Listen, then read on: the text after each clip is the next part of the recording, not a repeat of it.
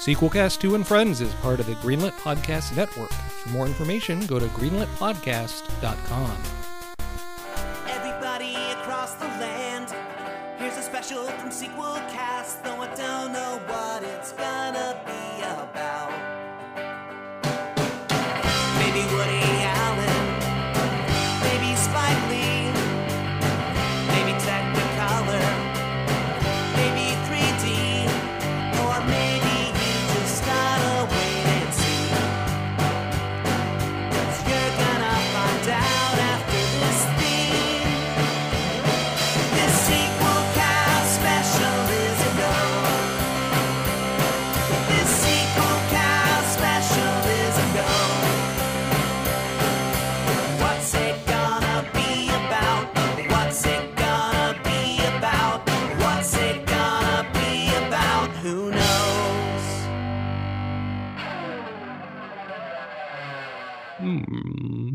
Mm-hmm.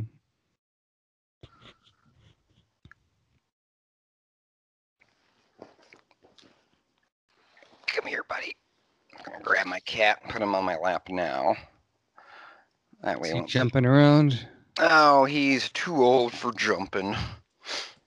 He just what happens is I think he gets jealous or annoyed if I don't pay attention to him for a long time. So like by the end of recording, he starts going wow. Our kitty had to have three teeth pulled, but he's doing a, the medicine was making him vomit, so the that's it just to stop giving him the medicine. But it's been over a week now. So um, we also got these special kind of cat bowls that are slightly raised and at an angle that's supposed to make cats vomit less. But we'll see. We got those. It, it it worked for us. Does it? Okay, yeah. We got we were able to get two of them for thirty bucks. So I mean, not Yeah, one we- hundred percent, but certainly better than it was before. I have to sure. start making him food because like the chunk stuff is I think too much for him. Like he'll Yeah. lick all the gravy off, so I just throw a bunch of cat food in a blender. and Oh, okay. some of the pumpkin goo um, Yep, that helps yep. the digestive system, and uh, it seems to work for now. But he's a very picky eater for a cat. Yep. Isn't that right, you old bubba? He's 21. Oh, shit. Yeah. Yeah, he's our, ancient. our cats maybe Butters is I don't know, thir- twelve or thirteen or something, and uh, Dandelion is less than a year. Yeah, he gets um. uh, he's still hanging in there. He just, you know, he just gets cranky, and I think he has dementia or something because I think he forgets when he eats. And Oh, he gets agitated. does he have um pain in his hips? Yes, yeah, that's Yeah, another one too. Yeah. We got some medicine from the vet. That's not medicine. There's sort of these chewable things that are supposed to help with the pain, but there's still a little bit. You can't really pet him back there on his butt too much. Anyway, Yeah. cat cast. No, Cat let's let's do let's do the trailer stuff. Hello and welcome to a sequel cast special uh, show looking at uh, whatever kind of movie related uh, topics. Uh, this time around, we're talking about movie trailers, which surprisingly we haven't done before. Um, we're part of the Greenlit Podcast Network. For more information, go to greenlitpodcast.com. Uh, I'm your host, Matt Bradley Shergy. With me is Thrasher. Boy, that last trailer, that was something. You know, it wasn't And- that good. All those trailers are all the same. Whee! And Alex. I have been uh, edited and formatted to fit this screen. Yes, yes, yes. And uh, I mean, so trailers, movie trailers. It's whether they're on a the big screen or you know something that's on a v- beginning of a VHS or a DVD, stuff that you can't skip. Trailers or commercials, right? They're all over the place. They're everywhere. They sometimes they're better than the movie themselves. Uh, I, I remember TNT used to have a show called Trailer Park that showed old uh, trailers from mainly like black and white monster movies. Oh, yeah, that was uh, hosted That by is- Jeff Davis. Yep. So awesome. And Nicholas Meyer would do the the, the editorial uh, in every episode. Sci Fi Channel ran that, I believe. yeah, there's Was um, it say- okay? that's a that's a brilliant idea, and it's a it's- it's a very entertaining one, and um, it's very economic too. Uh, there's these Blu-ray compilations that I'm currently addicted to, where it's just there's like a loose theme of like 70s action or you know 70s horror or 80s horror, and it's literally just like four and a half hours of just trailers of any kinds of movies fr- from you know all over the place in just one big long compilation. You can skip through them or you can just play them as is, and it's one of the best things to like. It's one of the best background things you could ever buy. I think it's Right. fun. I don't quite recall the name of it, but um, Joe Dante used to tour around with this kind of compilation of different crazy movie trailers that would sometimes run over nine hours Oh, Mm. that's awesome. and play him on a tour. I think he later cut it down to a shorter version, but it's never been officially released. But it has a certain cadence to it that's very specific. It's uh, you know harder to do a compilation of trailers than uh, than you might think. And uh, I mean, memorable movie trailers. We'll just kind of go round robin for a, a little bit here. Um, one that I'm thinking of, the, the trailer was so popular, it resulted in footage from the trailer being added to the film. I'm talking about Mel Brooks's Robin Hood Men in Tights. It had so it's a parody mainly of Robin Hood Prince of Thieves, and that had a scene where uh, Kevin Costner's Robin Hood shot the bow and arrow, and then it was kind of the camera you could see the tip of the arrow pointing out as it flew into the target.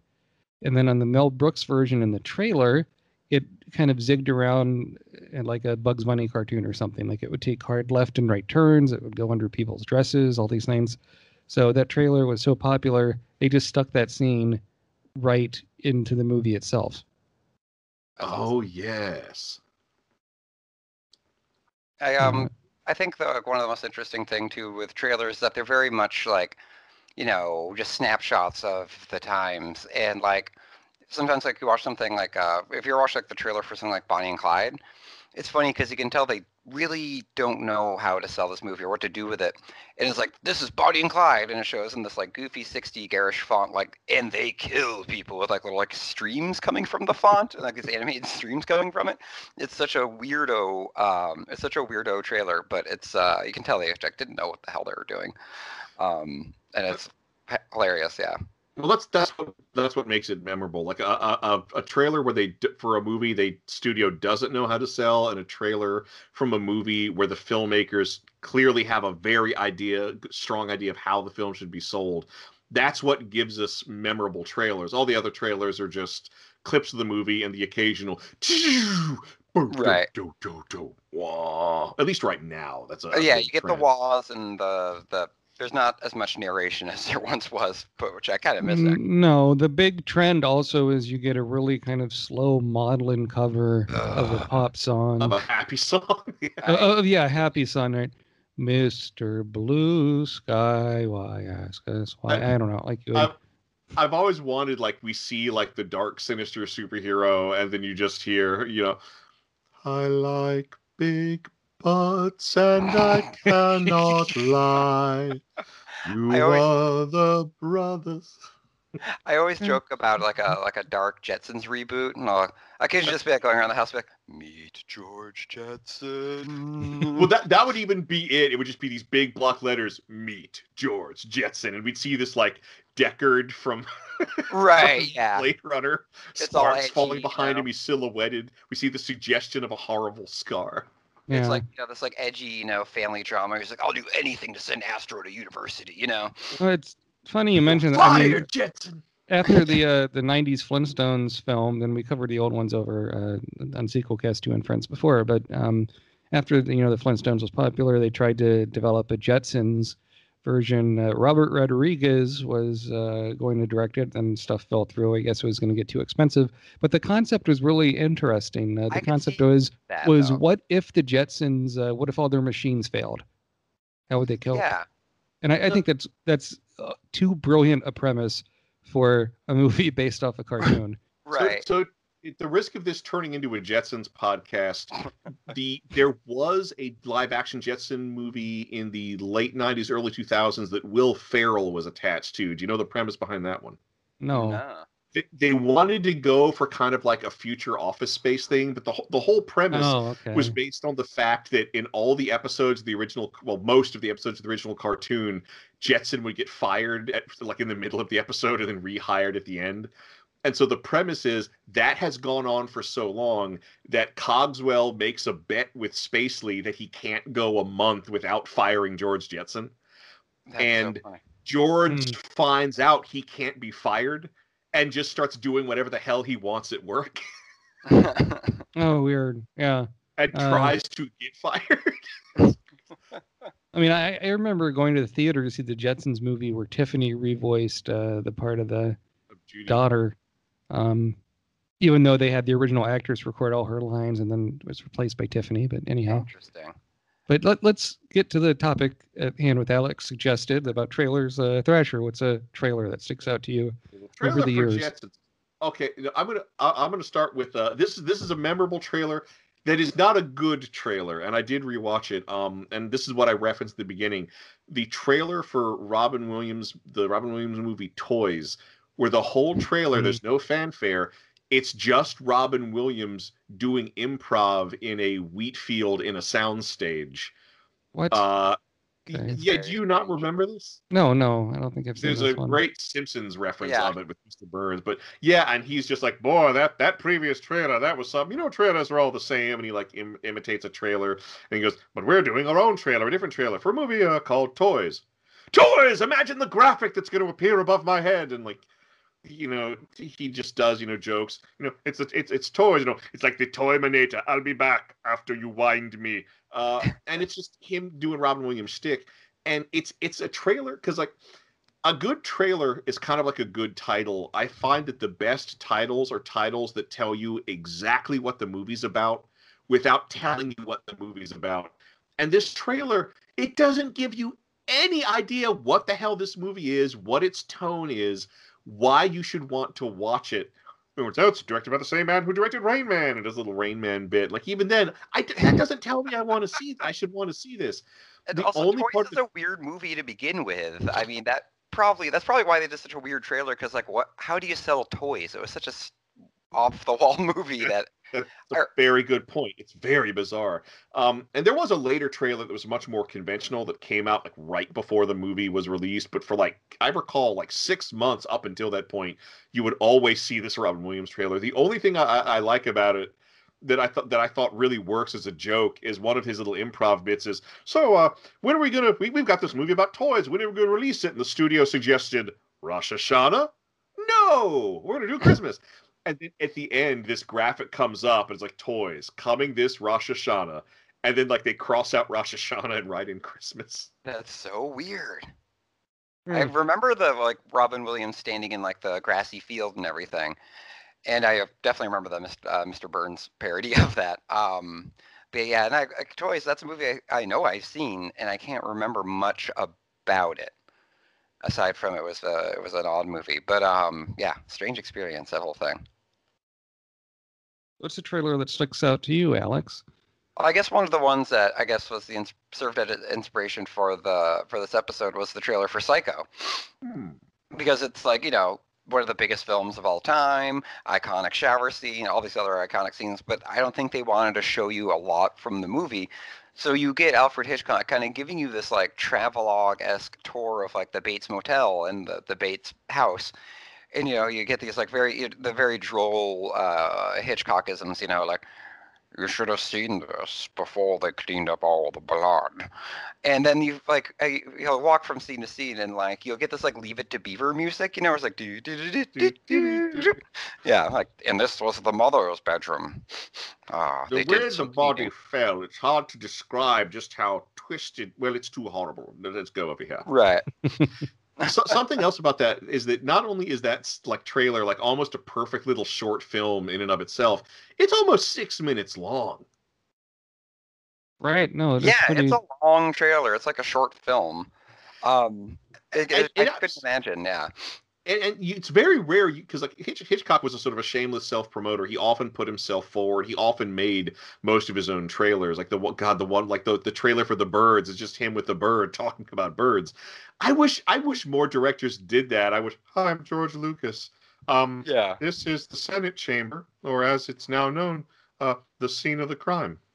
Uh, like I could just imagine him like laughing to himself, like trying to be self-deprecating, but weird in his own George Lucasy way. Um, I'm trying to think of more directors who do this. Like I could picture Quint- like Tarantino doing it because he's not afraid to put himself in front of the camera. Um, Only if he has an Australian accent. oh yes, that wonderful Australian accent of his. Um, yeah, there was a lot of you would get that a lot in old uh, westerns. Like Duke would do that a lot. I remember like the trailer for Rio Bravo. They're like hanging out in the jail cell, like singing a song, and then like I think it's um, it's uh, it's not um, Oh jeez, it's not uh, the freaking singer. It's not Tony. Um, I'm blanking on the name.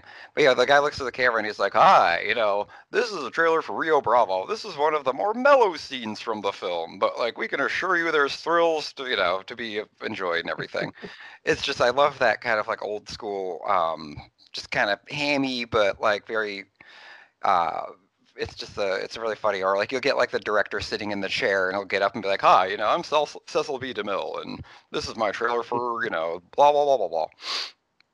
I always got a kick out of that. Um Yeah, William that was Rick- Castle Ricky is one of those other directors. Who yes do william his castle would do it a lot too because he was in many ways uh you know like a little little hitchcock. Sure. Which I is- mean, I, I, I think of um, movie trailers over the years, and uh, one that kind of you know made fun of the form uh, again was um, a, a documentary that Jerry Seinfeld produced and and stars in, I suppose, called The Comedian, oh yeah that was a good flick. Where it it analyzes uh, Jerry Seinfeld's techniques of stand-up com- him you know going back on stand-up after not doing it for a while and kind of bombing initially to kind of an up-and-coming stand-up guy who obsessively uh, pays a guy to videotape all his performances and then rewatches the videotapes and takes notes when people laugh when people don't. He kind of overthinks it. And the trailer has the trailer guy uh, kind of you know talking about in a world. Well no it's not in the world. In the you know and it's it's just uh puts focus on the the announcer guy who you normally don't think of. And especially when when it came out in the 90s narration was very common for for trailers but as uh, you were mentioning alex trailers don't have narration that much and i mean you, you think of something really weird Mhm. uh, th- I- the trailer for the the movie The Wolverine, the second standalone Wolverine film, yeah it had online like watch the watch the teaser for the teaser, and it was like 30 seconds. this summer Or, or like a lot of the trailers now, right? It shows like a really short version of the trailer, and then it shows the title card, and then it shows the full trailer. Right, yeah. They'll do that, which is always kind of strange. Um it's um the like we were saying earlier the the stupid drawn out drolly cover versions of songs like I wrote the trailer for the Batman and it's got a cover of freaking or I think it's a cover or a remix or whatever of Nirvana's uh, Something in the Way. And it's like, yes, that's Nirvana in a nutshell, people. The band that would love to, you know, front a multi-million dollar, uh, you know, major studio pic- Batman picture of all things. You know what I mean? like, you know, yes, Nirvana. That's what we think of when we think of studio promotion. People like, come the fuck on! Like, how lazy is that? Like, I, I don't get. It. Is there some tie-in with that song in Batman that I'm missing, or something like that? I don't know, Thrasher.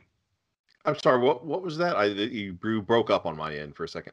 Oh, the um, the we were talking about you know goofy or annoying covers, dro- drolly covers for Oh. for your trailers, and the the something in the way trailer for the the Batman thing, the Batman film, and I'm like, that's what you think of when you think of promoting a giant studio picture is Nirvana, Oh, right? yeah. I mean, like that. How stupid is that? That's so freaking tone deaf, if you'll excuse the pun. I mean, like Nirvana promoting a multi-million dollar movie, like yes, that's that's perfect, right? I mean, like, come on. Well, just beyond beyond that, it's all it's it's tra- trailers can all because the point of a trailer is to make you think the movie is worth seeing, and so trailers will lie to you. Oh yeah, Like I remember when, when the uh, talk, we're talking about those those maudlin song covers, the trailer for Suicide Squad, uh, the first one, where it's that uh, it's it's that song I started a joke that got the whole world crying. And like that song combined with everything else, like they're trying to convince you it's just an all Joker movie. It's not. It's not. Yeah, exactly. That's that's a barely a footnote in the version of that movie we got. I know, and um, uh, it's like you, you almost expect it now. And again, the bois, that's another thing. The the Inception bois, I guess we'll call it. Well, but I learned another- about uh, good trailers. Another trailer that's like a good experimental film in its own right is a trailer for the movie based on the Harlan Ellison novel A Boy and His Dog.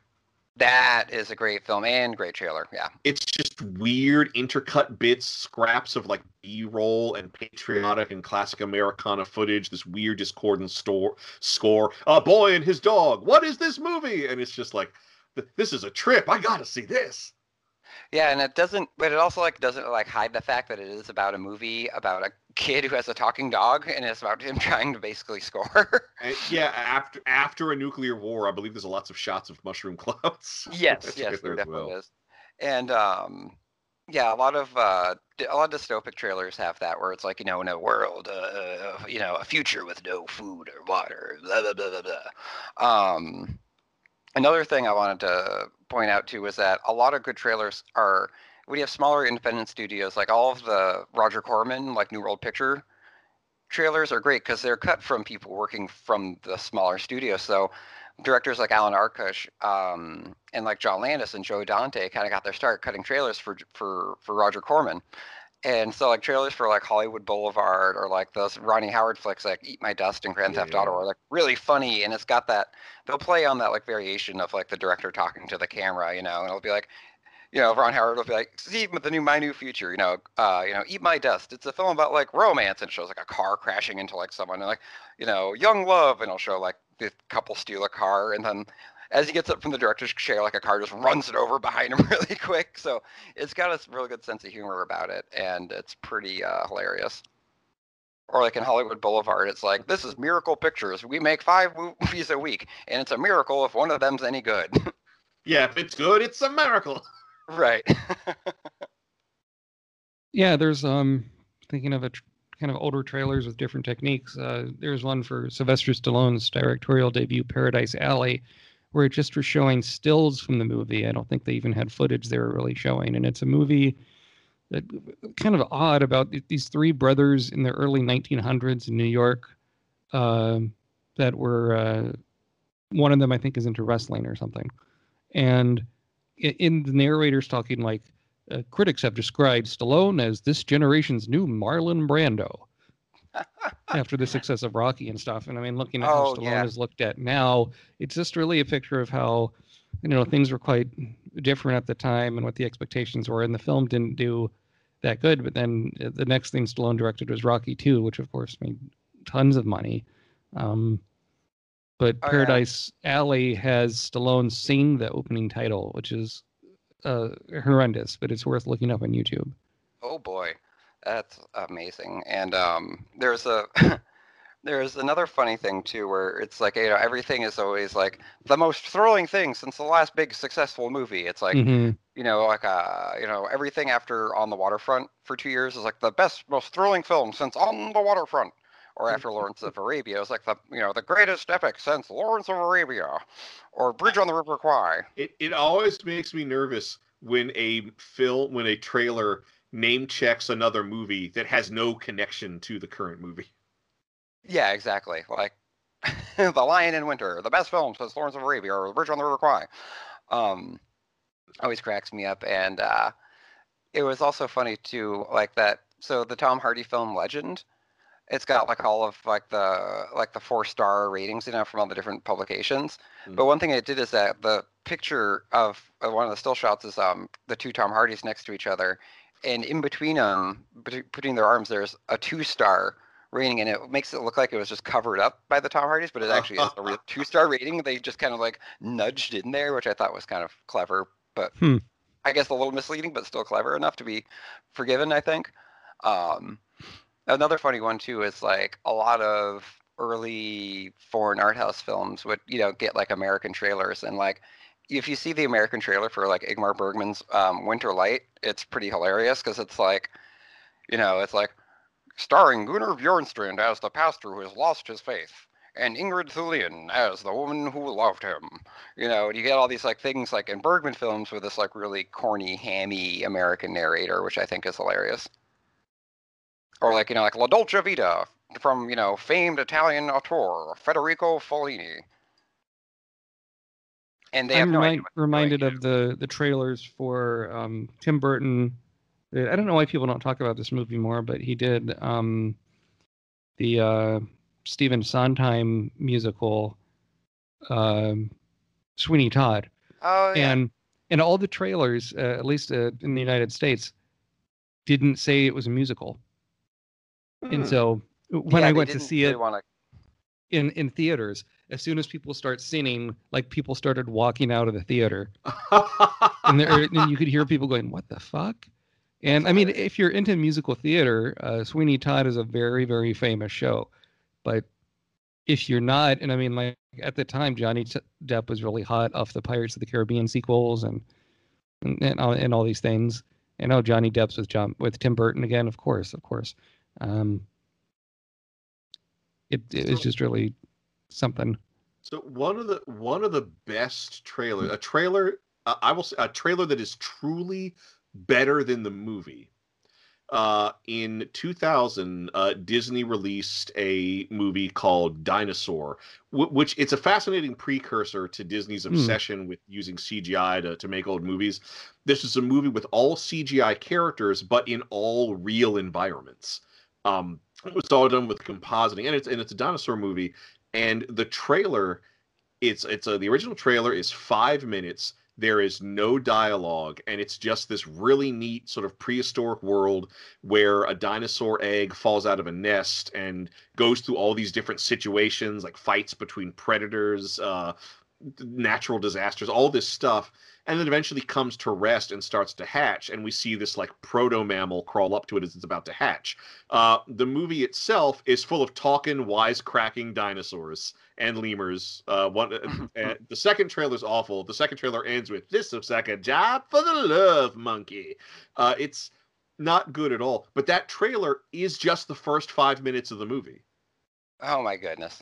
It- And it's it- by far, I think, the best part of the movie. I mean, that Disney dinosaur movie, the original person trying to develop it for Disney was Paul Verhoeven, and it would have been something quite different. Oh yeah, But yeah. the it would- original premise was there would be no dialogue. It would That's all right, be a very right. naturalist Yeah. depiction of this prehistoric world.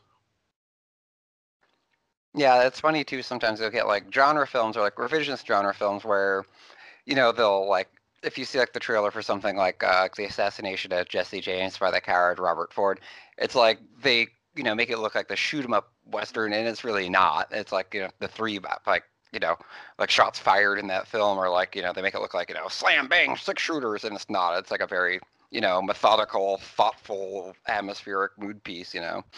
Um, and it's like the difference between sometimes you can tell like when someone actually knows the material and someone doesn't like the person who cut the trailer for like you know uh, like Mulholland Drive obviously like knows like you know David Lynch's aesthetic versus someone that cuts the trailer for something like you know uh, like Phantasm or like Black Christmas or something like that. Where they're just kind of like like oh like oh scary scary stuff. Ooh and um, have you have you seen the trailer for Black Christmas? It's got this like horrible James Mason impression narrator. It's like, if this movie doesn't make your skin crawl, it's on too tight. I have. That sounds. That line sounds very familiar. Yeah, yeah, it really does sound like like a bad James Mason slash Michael York, maybe even. Sure, I, I could I could see that. The um I mean, movie trailers, I don't I don't think they're as important as as they used to be. It used to, you know, you would have people clap for certain trailers in the theater.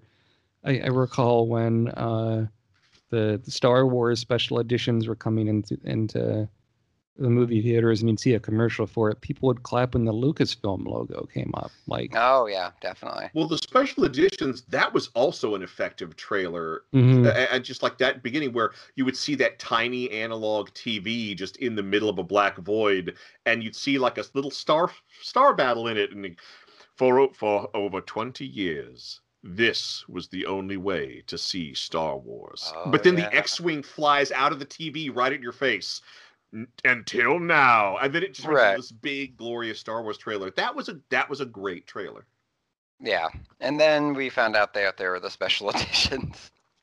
Yeah, and we saw clips of some of the new footage, but again, it's like the clips are so brief and tantalizing, it really whet your appetite for them. Oh yeah, no, definitely. I, I, it sold me on it, and then I uh, then we went ahead and saw the special editions, and the rest is history.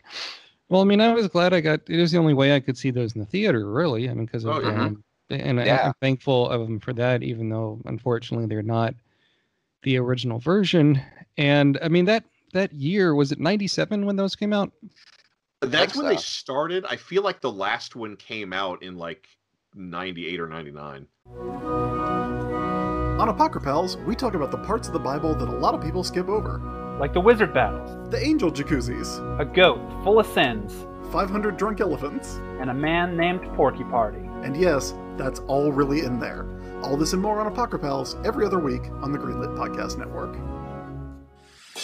Need some adventure in your life? What Mad Universe is a podcast about the history of sci fi, fantasy, and horror, where we delve the depths of pop culture history. everything's the same politically, but we have ray guns. The, the actual motive isn't to explore something that's, quote, Yeah. scientifically possible or But neither is Star Wars, and I know there's arguments about that, but I would definitely consider Star Wars science fiction. You haven't It's- read Dune! You, No, I haven't. You can never be the Kwisatz Haderach. What Mad Universe on the Greenlit Podcast Network. Okay, but uh, anyhow, I mean that year was quite strange because you had uh, the re-release of you know the Star Wars Special Edition trilogy; those all made a lot of money, and then uh, not too long before that, the Exorcist re-release did really well Mm. of uh, the version you've never seen, which I- I think is an inferior cut, especially when the ending is concerned. Yeah, definitely. Um, Let's go to the movies, Where but it's Yeah, the setting it up for The Exorcist Three, I guess, um, which is actually uh, a pretty good good, movie. I, I enjoy it quite a bit, um, and uh, not a bad trailer for uh, uh, staying on topic. Um, I think another effective uh, trailer for, or I guess something more recent, would be the Blade Runner 2049 trailer. Hmm. I think it teases like the it teases the world just enough to get you interested, and it shows you enough to get you fired up for it. And the editing, it's it's very quick, and it gives you these good scenes, and there's some mystique behind it. Like, um, you know, I remember what I had seen in the theater, and then I remember I just obsessively would watch the trailer over and over and over because that was like the closest I could get to like you know seeing the full film until it came out on Blu-ray. Oh my god! I mean, with like the, the Star Wars Phantom Menace trailer, you would download that slowly as a QuickTime Oh, video God, yeah. off the internet, and then and then watch it or some of the old Lord of the Rings stuff. But with um, oh, I mean, just some of these things would Well, you know, I, you would like. Oh, go on. well, I, th- I think that speaks to why like trailers aren't really quite as exciting anymore. Is that is that one? They never take you by surprise anymore. If if there's a movie you might be interested in, oh, you will know when the teaser for the trailer drops. You'll know when the teaser trailer drops. You'll know when trailer one drops, trailer two drops, Mhm. trailer three drops. Like by the time you see it in a theater, and for many of us that may be for quite some time before we see another trailer in the theater. Mm. um like it's like you you've already seen it all you're going to need to see it seeing it on the big screen doesn't like get you excited but you know back back in the day you know back in, in the 90s and, and early 2000s you could still be surprised like you could still see a trailer for a movie and go oh shit that's coming out Right, and, Right, and yeah. sometimes like teasers would, would have concepts that had no relation to the movie uh, that came out at all. The Alien Three teaser like implies that aliens are coming to attack Earth. oh yeah, Yeah, that's right. The and, terror um, comes Or home. you just get footage that's not in the movie at all. Like like uh, that happens to all the Sure. Star Wars films. They'll they'll be so pumped to get the the trailer out, but like half the stuff in the Rogue One trailer is not in the film. yeah, Yeah, that's- alternate that- that whole last- in- The third Yeah, act was that- like reshot, and then um, oh my god, I mean, what the movie's not that great, but the Wing Commander movie, it was ru- like that whole production was rushed just so they could release it with the Phantom Menace trailer attached to it. and there was many reports of people buying a ticket for that movie, uh, sitting for the uh, Star Wars Phantom Menace trailer, and then just walking out of the movie. Wow. That's right. It's So- madness. I mean, wow. Yeah, so this is this is just a trend in trailers that like I I'll admit I'm fond of, but I'm never fond of the movies they're attached to. But Mhm. those trailers where it's just different clips of people saying the name of the main character, Mordecai, Mordecai, Mordecai, Mordecai, Harry Crumb, who's Harry Crumb? Who's Harry Crumb? Johnny English, Johnny English, Johnny English, you know. Oh man, there's um actually since you mentioned it in the last episode, uh, Thrasher, the trailer. Have you seen Obayashi's the trailer for Obayashi's a house house? No, I have not. it gets it just right. It's um it's wonderfully cut and you get all of the madness in this movie. It's like a it's like the a clip show for House. Or I'll have to watch Hausu. And you get the narration and like the, the, the, the title logo and the the guy going Hausu like five times. So it's it's awesome. Um, a lot of I think there's a lot of great trailers for a lot of Japanese films, and I think they'll try to like earlier films like um like if you watch the trailer for the Seven Samurai, it kind of tries to do what like uh, Hollywood trailers would do, but in this like kind of methodical Japanese way. So it'll like show a scene from a movie, then it'll cut to like a Japanese figure, and it shows like pictures from like the big epic battle at the end. It'll say like samurai, cut to the action, and then cut to like a title card, and it'll say like mud, and then it'll cut back the action, and it'll be like action, and it'll, then it'll say like horses or something. It's like mud, horses, action, samurai. Coming to this theater, that was another big one, like the the Yakuza papers that we covered. It'll say coming to this theater, not a theater near you. Indeed. Um, Thrasher, Oh. do you have another trailer that comes to mind? Well, I want to talk about this because this this is a trailer that got a movie made, uh, and it wasn't even intended as a trailer. But um, it's several, several years ago, so it's it's it's Deadpool. Of course, I'm talking about Deadpool. Um, Oh, yeah. A Deadpool movie was in the works. It did not get made, but a concept, sort of a proof of concept, was made to show how the suit might work in a fight. That was just done as this cute little sort of thing. And so after the movie production pre-production had ended and the movie was not going to get made someone leaked that trailer uh, or that that that proof of concept. Of course people billed it as a trailer but it garnered so much buzz they filmed a little extra footage released that as the real trailer and fast tracked production of a full deadpool movie. Uh, and, and and all of the footage because that movie was so rushed and so cheap all of the footage from that teaser is still in the full movie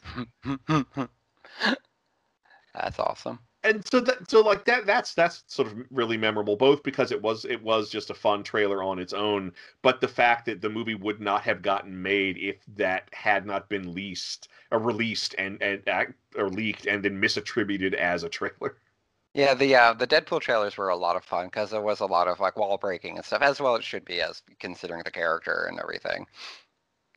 And that really was a breath of fresh air too. I, I thought that was fun. I remember one where he's like uh, doing a Christmas thing, like he's sitting in like a chair or like a book and stuff. I I don't remember the context of it, but I remember it was uh, pretty entertaining. A, uh, a common trend in trailers is to use music from other movies because you know they don't usually have a score Oh, ready by yeah. that time. Right. And and one that struck me as kind of odd, but it actually worked, was uh, one of the early trailers for uh, the Two Towers, the second Lord of the Rings film, used an orchestral arrangement of the main theme of Aronofsky's uh, Requiem for a Dream. Interesting yeah. yeah. that shows up in a lot of movies um, the the music not the lyrics but the music for what's this from a nightmare before christmas shows up mm-hmm. in so many trailers for holiday mm-hmm. movies and so many trailers for sort of young character fantasy movies uh, the the main music theme from dragonheart which is a movie no one really remembers uh, it do, was in a lot of trailers cool, for a brief part the music from trailer, oh yeah but speaking of dragonheart that's a trailer that contains the line i am the last one I am the and then there's still two more movies Yep. There's um uh I remember the trailer for Walter Hills of Warriors uses that great synth score from uh Friedkin Sorcerer, that the Tangerine Dream score, which is so weird Hmm. what do you I've seen Sorcerer as many times as I have. I don't have an obsession with that movie. Um and it's it's really but it, it works in a really odd way, but and a lot of Hong Kong films are so shameless about well everything uh, promotion especially. So like Tsui Hark's "We Are Going to Eat You" uses the Goblin score from Suspiria in the movie as well as the trailer. and like if you're familiar with that movie, I'm sure, I'm sure a lot of us are. Um, it stands out like a sore thumb. Um, uh, Sammo Hung's uh, "Spooky Encounters" or of the Third Kind uses not only the, the title of uh, Close Encounters of the Third Kind, but it uses music from The Shining in it quite overtly, um, which I thought was pretty funny. Um, and there's a there's I'm sure there's more that I'm missing, but uh, those are a couple of fun ones to note. Sure. Um, oh God, uh, James Horner's music from the end of Aliens, this kind of action beat, uh, was used Oh. in a lot of trailers. Um, you would. I mean, the the amount of times trailers would be on on TV commercials were just all over the place. You just couldn't avoid them, and uh, I, I mean, I don't, I haven't had cable TV for quite some time, but e- even on ads on some of these services like Hulu or Pluto TV, you don't get commercials for movies a whole lot, or Right. or if you do, they'll be really short. or it's Um, a trailer made by the studio whose streaming service that is. Like Hulu will pay the trailer for like King of Staten sure. Island or something because that's their movie, but that's really about it. right. Yeah, you're I not mean, gonna- is annoying, like on Netflix, right, where you're going through stuff and it starts playing the audio automatically. Yeah, I wish it's I could really disable that. obnoxious. Because Uh-huh. I'm trying to read this damn synopsis and then I'm hearing you know ooh and blahs and stupid covers of songs I never liked in the first place. And, and some Um, of these things, you know, it says, "Oh, I can watch the trailer," but it's not the trailer. It's just a disassociated scene from the movie. Yeah, exactly. It's like an argument between two characters that you Because didn't to get the were gonna have actual trailer, you'd have to pay money for that. You'd have, you know, they'd have. yeah, to, you have to edit it and cover a crappy song, and you know, Really do a lot of blahs. I mean, what like a lot of '60s movies, they would have like a, a hit single with the same name as the movie, and you would hear Yeah, that in like the the trailer, right? Like what's it Yeah. like Alfie, uh, a lot of Burt Bacharach stuff.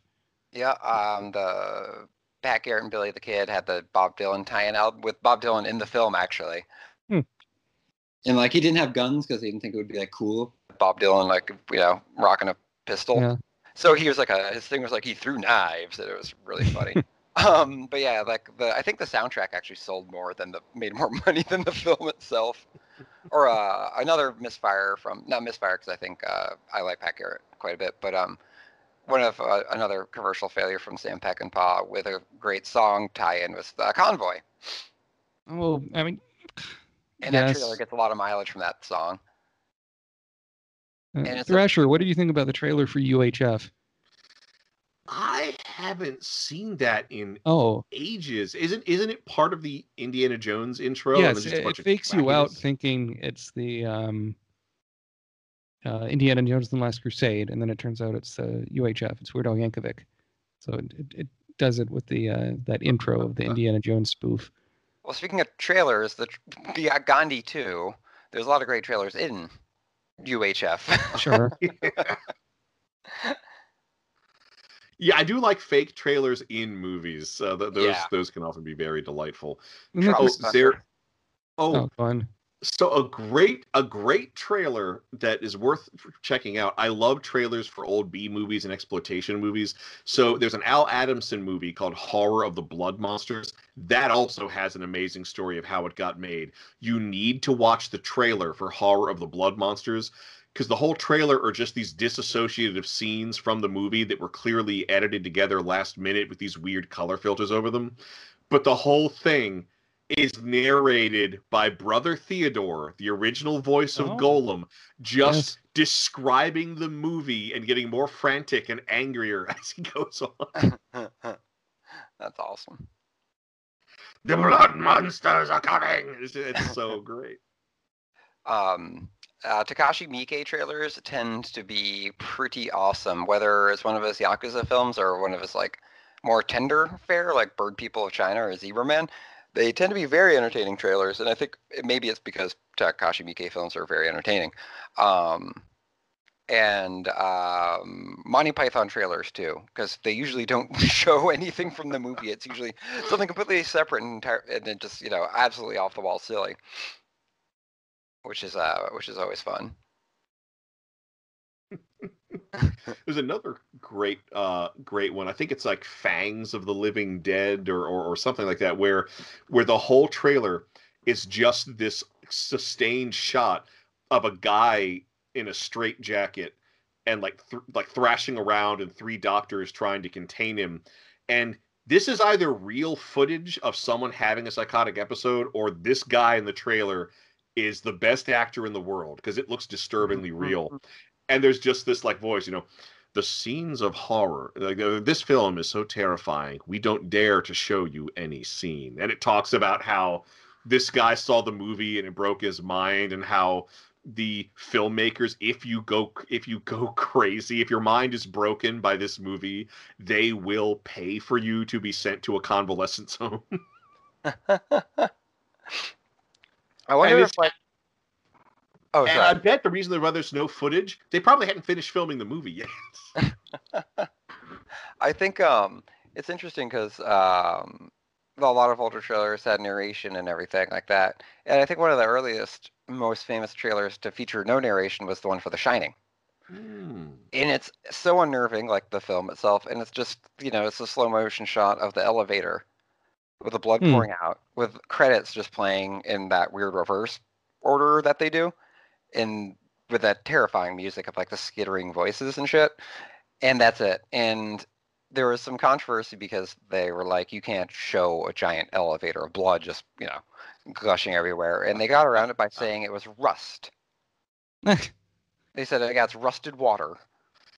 And, like, Intriguing.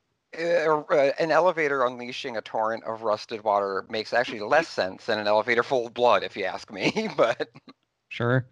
I'm not the censor, so I don't make these rules. But it was very sly uh, in the Kubrick fashion to make that um, to make that distinction, I guess, to get around it, which I think is Yeah, pretty let, hilarious. let's do one more set of these trailers to talk about. Uh, You mentioned, you know, fake trailers, Thrasher, and the one that really that are in movies themselves, and one that jumps out to me was Tropic Thunder. Oh, and- yeah. And and there is a trailer in the beginning for um, it was kind of like a James Bond kind of thing with uh, Ben Stiller in the ice with babies strapped to him or something. Yeah. Well, well the, the thing I love about that is that is that yeah, uh, each each character in that movie gets a, a full trailer before the Yeah. actual movie starts. And one of the things I loved is because there are so many of those trailers. Um, that when I saw that movie in the theaters, a lot of the audience thought we were still watching trailers. Like I heard legitimate confusion of of people like, wait, this is a real movie, or Ben, I didn't know Ben Stiller was doing an action movie. That my, my favorite, like my my favorite one, like uh, the the whole because the Ben Stiller action movie that's part of those trailers is you get like little like it's it's like a sequel. It's like part six or something, and a person like straight straight up was like who, who had to have been high was like, no, I saw the second one. It's really good. Yeah, well, I mean, in my theater, the person was like, "I haven't even seen the first five. Like, These are the was same like, people that think that there's like an Ocean's one through ten. I, oh, probably. Or a Wonder Woman one thousand nine hundred eighty three. I mean, speaking of, this isn't really a trailer, but it's more of like um, every. They used to do this a lot, but they don't do it so much. Sometimes you might see like a, a short film that's attached to a movie. And in college, we all went to see Stephen King's uh, Dreamcatcher, not because the movie looked that interesting, but because the first Animatrix short was attached to it. Yeah. The the CG animated one by SquareSoft Studio before they shut it down. Um, the final flight of the Osiris. I don't remember that shit. Yeah, so last flight of the Osiris. last, last- thank you, last flight. And there's people uh, in front of us at the theater really angry, and they walked up to complain to theater management, like, "This isn't a Stephen King movie. What is this shit?" oh boy. So I'm glad you brought up the Matrix because that really was the last trailer I wanted to talk about. The initial Matrix trailer, uh, which you know, the Matrix has a huge legacy right now for so many reasons. So so much of it very coming much out with the fourth one next year. I didn't even Oh, realize they mhm, filmed it. yeah. Yeah. Apparently, yeah. And and the thing about the Matrix though is that it did it did come out of nowhere. The old like I knew it was coming out, but the only reason I knew it was coming out was because I I there I hung around on this website a lot where they would post like news about upcoming productions. And that was just one of the upcoming productions, and there was all this speculation. Well, what the hell is this based on? Uh, uh, and so so the Matrix took the whole world by surprise, and it's such an effective trailer because in many ways it's a very conventional trailer because it's just different clips of the film, uh, most of them out of context. Uh, uh, a little bit of voiceover from uh, Laurence Fishburne uh, as Morpheus. Uh, you know, you know, what is the Matrix? How far does the rabbit hole go? Uh, and it just really makes you intrigued, and then it it true it leaves you with the question: What is the Matrix? And I really feel like it was our desire to answer that question that had a lot to do with why that movie was such a big hit start, uh, right out of the gate. Well, it had a Super Bowl teaser. I remember that. That might have been the first Ah. one. But I- yeah, seeing Keanu Reeves with the sunglasses doing like karate things, I'm like, this is gonna lose money. This looks stupid.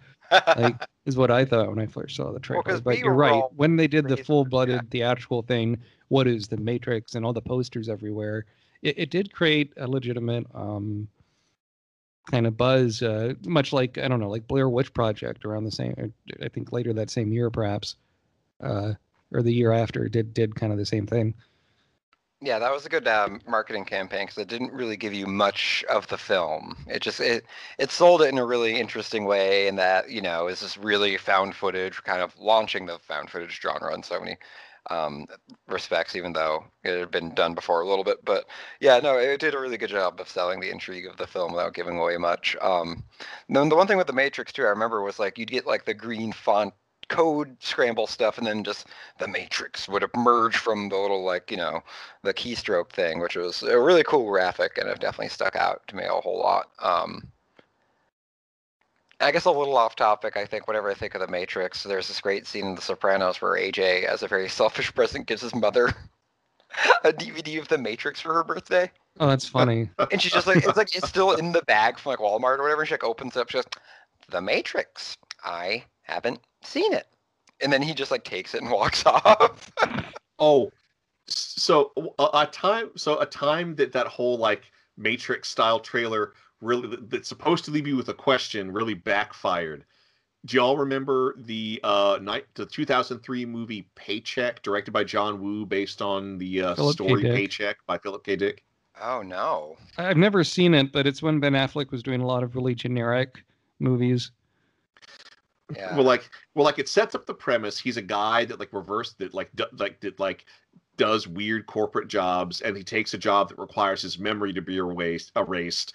He wakes up after his memory is erased, finding that like two years have passed, and he gets a letter from himself. And in the- like he gets his paycheck, and then he gets a letter from himself with like four items in it, including a paycheck, and it just says like leave the building now, go through this door, you'll see two people, they're guard, and like and like this letter to himself and like and there's this whole thing like what did and it keeps reading what did i do? What was i what was this job? Why am i sending this letter to myself? And it leaves you with all these like questions of how is this possible? Well the trailer gives it away because the trailer shows you a newspaper and on the newspaper it says like scientist reverse engineers future predicting machine which is exactly what happens. He reverse engineered a machine that can 100% accurately predict the future. He predicted his own future and predicted how he could save his own life. That's why he sent the letter to himself. That's so funny. Oh my goodness. What's the last trailer you want to talk about, Alex? Um, so I remember we, uh, my uncle and I, would always rent a lot of like uh, martial arts chopsocky films. So we were in the theater one time, and I, shit, I want to say, was this for Star Wars? Maybe it was the Phantom Menace. Um, we were in the theater for that, and I think yeah, 1999. So we saw a trailer for Crouching Tiger. Hidden Dragon, and it blew us away Hmm. because we didn't know this was like gonna. We didn't know this was like a thing that was still happening. We didn't know they still made like wuxia, flying sword movies. You know, with dudes like seeing like you know like Chow Fat like run up a bamboo tree was like, holy shit! Like they do this stuff, and like it's gonna happen, and we're gonna see it here in America, and uh, like on some scrappy bootleg tape from a record store. You know what I mean? So like that would just it was, ironic because we're at a Star Wars film, and I think I was more excited about the trailer for Crouching Tiger than I was for the movie. You know, that Uh, made over a hundred million in the U.S. Uh, that might have been the worst theatrical experience I've had. It was nothing against the movie, but Oh, we got to the theater late, so we had to sit in the front row, Oh, that's and people were jumping from left to right and right to left, and there were subtitles. oh, I, I yeah, just that's kind of got nauseous at some point watching it. Uh, I hope since you've had a better experience. I haven't seen it since, actually. I really should. Oh no, it's so great. It's and it it's had a sequel on Netflix, didn't it? yes, and I heard it's not so great. I I, I want to preserve it. Uh, keep Yep. that movie in its bubble for me.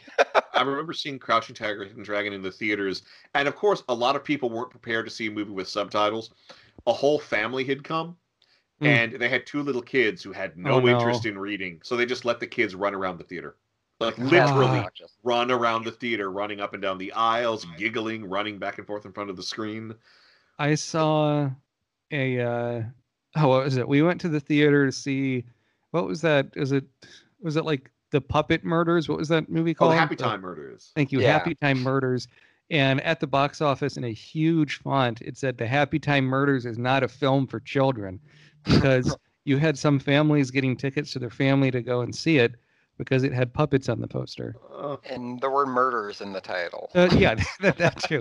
and the But, like, when we- R when we went to rating see is it- stamped on the poster. when we went to see it, there was like little kids in the theater. Uh, I mean, you know, or like it's like a single mom with the kids that they can't afford a babysitter, which is a, a whole separate problem. But like, like my wife and, and her friends went to see Magic Mike, and like a single Oh mom took like two four year olds to go see it. Oh lord. Well, and like I, mean, guess like- that movie has a lot of drug use, in, in addition to like the the male strippers and all that. Right. So if you had a movie called like Super Duper Adventure Gangbang, would people go to that because it had like adventure super duper in it? You know what I mean? Like- well, it's like when when they um it, it wasn't really successful i think apart from spirited away but they did a big when disney had the, all the miyazaki stuff right. they you know did a big push in the theater and people had to explain oh this isn't necessarily for children this has blood or, or something i mean the miyazaki stuff is fairly soft as far as that stuff goes but Right, like uh, Mononoke is about as edgy as they got, but uh, it's just it's funny too because like I was I was having this conversation with my girlfriend the other day where I was like, I know I'm not the world's strongest reader in the world, right? Because like, you know, like for instance, Universal logo is on my TV right now. Like, I don't have to stop and read it. I you know if I can just look at it and say it's Universal. So like when you have a subtitled movie, is it really that hard? You know, like if if you write like I'm going to the store and put it on a screen, are you do you have to stop and say like I am going to the store, or you like you just not read it? Like, I mean, if you're like six or something, I can understand having that confusion or not wanting to read subtitles. But like, you know what I mean? Like, is it that hard? I guess for some people it is. well, I, I don't. I don't know. when i worked at blockbuster video people would like get refunds all the time because something had the tiniest bit of subtitles in it like i don't want to read a movie oh this is widescreen i don't want to see it i think the Why The are there general black public- bars covering up the top and bottom of right the the movie? general Yeah. public whole want, wants all the movies to fill up their tv and have no subtitles and i mean i don't know if that's perhaps with all the, the foreign uh, international content on amazon and netflix and things you know maybe people don't feel the same but i mean i, I uh, uh, grew up for six years overseas and like a lot of the first movies i saw in theaters had subtitles whether it was in spanish uh, subtitles or the subtitles were in english and people spoke in spanish. Well, it's funny too because I remember when I was younger, like I, I would say like my movie collection is probably like 80% foreign language because now it's like if I watch something, I'm usually doing homework or writing or something, so my laptop's usually on my lap. Um, so I, I tend to not watch as many foreign language films because I'll be kind of semi multitasking while doing it. But beforehand, like if I was watching a movie, I was looking at the screen, and if I was looking at the screen and had text on it, I was reading it. So like it didn't really matter. 'cause- so like I, I watched much more foreign language films at the time um, than I do now. But still, it's just funny that like so back then, you know, before tablets and phones and computers and stuff, if you're watching something, chances are you were looking at the screen. So I don't know where the where, how you could have such uh, beef with um, you know subtitles, but eh, yeah, uh, maybe it's just me. Maybe I'm just being elitist. I don't know. Well, I think we've had a good discussion here of movie trailers. Any last thoughts, fellas? Enough of the Um, damn maudlin covers, please. it really pisses me off. I, I'll admit I kind of I, I, I kind of miss trailers with voiceover. I kind of wish we would get another trailer that has in a world. But, but seriously, not as a joke. I, I would like to hear another good in a world trailer. That might when that fun. guy died, you know, no one could quite do it the same. I think that was the end of an era. Although summer. certain people. and we Yeah. talked about in Seinfeld's The Comedian how the trailer had him doing Oh, you got to see the crazy guy. That's right. Yeah. in a world, in a land before time, in a distant galaxy. No, no, that's not the movie. Uh, Stop Yeah. saying that. This Oh, actually, have you all seen? It was done as part of like some some sort of reel for some sort of corporate retreat, but it was the five guys who sort of do all theatrical th- theatrical and, and home video voiceovers from the 90s doing one continuous trailer narration where they keep passing it off to each other like in a No. world starring all your Disney favorites. It's really good. Uh, yeah. or just people doing like celebrity impressions of people that aren't even in the movie, like Al Pacino. Like, oh, I'm Al Pacino, and this is a new Hobbit film. Hooah! Look at that orc. He's got an axe. Oh, watch out, Frodo. The Oh, thing in would be great. trailers, I think, never really works, and they, they tried this for a little bit. Is they have a, a quote from like an actor in the movie, like Chevy Chase had a has a small part in that not great uh, National Lampoon Vacation kind of reboot, and the tra- and in the trailer they're using his quote, "I like this vacation more than my own." Weird. Oh, yeah. Yeah. I always uh, also I like trailers that feature the titular line in a very dramatic, misplaced way. You know. so begins the Star Wars. Yeah. you might even say it was before midnight. Norman Well, I mean, was a sometimes- psycho. Yeah, It's I an mean, and sometimes they film board. scenes explicitly for the trailer. Uh, Right. I mean, Or- uh, what's his name? Chris Pratt was complaining for Jurassic World. They were having a day of him doing all these like stupid lines where he's like pointing and going, "Raptors, go that way." We gotta. He's like, these lines are stupid. Why would someone speak like that? And I'm like, oh, it's for the trailer. People like those lines Oh, better in yeah. trailers. And he's like, yeah, but it makes no sense. No, no, no, it's for the trailer. You know, what Usually, would be another great, great titular line. A crime happened here. What crime? The assassination of Jesse James by the coward Robert Ford. or Hmm. look out. Name a movie like Look Out! It's an Alien Three. Right. Well, I mean, I, I, I love in RoboCop 2 how the big uh, uh, machine the bad guy's in is called RoboCop 2. Yeah. Or like, Well- Hey, James Brown, get up. Why don't I Like, get on up? Death, Death Stalker 2 has has that titular line. We we have to get the princess and Death Stalker 2. And then Death Stalker 2. No, that's the worst. That's the perfect. Uh, I guess yeah. For a sequel cast uh, special, this is Matt This is Thrasher. And this is Alex. saying, Coming soon to a theater near you. Check it out. I'm Godfather too. "Create your own home theater library with the latest title from Disney. Get it before the vault closes for a limited time." See I it know. again for the first I've first got the time. combination to that vault. Hoo-ah. Hoo ha, indeed. I love doing action films like I did Terminator 2, and it was all very, very quiet. Because I have, unfortunately, I have a, a, my voice lives in an area of the sound spectrum that nothing else lives in. So I can speak very, very quietly, and it cuts through explosions, it cuts through music, it cuts through everything. And his enemy is the deadliest machine ever built. This time, there are two Arnold Schwarzenegger. Terminator 2 Judgment Day.